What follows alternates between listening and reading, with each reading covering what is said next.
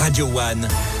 Info. Antoine Évation pour les informations à 7 actes des Montpellier. Bonjour Antoine. Bonjour Eric, bonjour à tous. Une convention signée sur la revalorisation des déchets des Halles de Sète. Elle a été actée par la mairie de Sète et la Chambre des métiers de l'Hérault hier. Objectif, optimiser le traitement de l'intégralité des déchets euh, des Halles. Un travail de sensibilisation va notamment être mené auprès des commerçants. Prudence, des travaux sont prévus cette nuit sur la 709 à hauteur de Montpellier.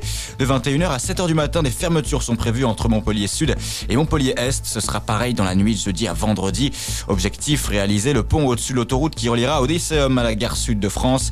Des déviations vont être mises en place. Dans le reste de l'actualité, le gouvernement Attal se fait attendre. Alors que le Premier ministre est en poste depuis bientôt deux semaines, on attend toujours la composition finale du gouvernement. Hier, Gabriel Attal a déjeuné avec le président de la République, Emmanuel Macron, pour travailler sur les derniers ajustements.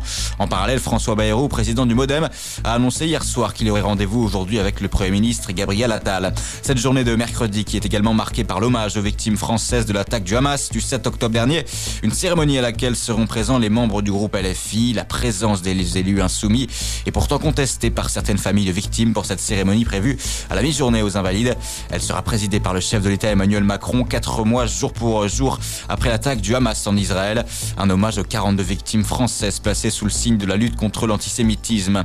Retour à l'actualité locale avec le groupe Kyo qui sera en double concert au théâtre de la mer de 7 en juin, précisément les 19 et 20 juin. Double concert qui a été annoncé hier ce mardi. Les places au prix d'une cinquantaine d'euros sont euh, déjà disponibles. Et puis on termine avec un mot de sport et de football et le MHSC en Coupe de France ce soir. Objectif quart de finale pour les Héroltais qui reçoivent Nice à 20h30. Ce sont les huitièmes de finale de la compétition. Les Montpelliérains restent sur une défaite en championnat 2-1 face au Rennais. C'était ce week-end. Bonne journée sur Radio One. Merci beaucoup Antoine. On vous retrouve dans une heure pour refaire le point sur l'info à 7 actes des Montpellier. Toujours plus d'infos en podcast sur radioone.fr.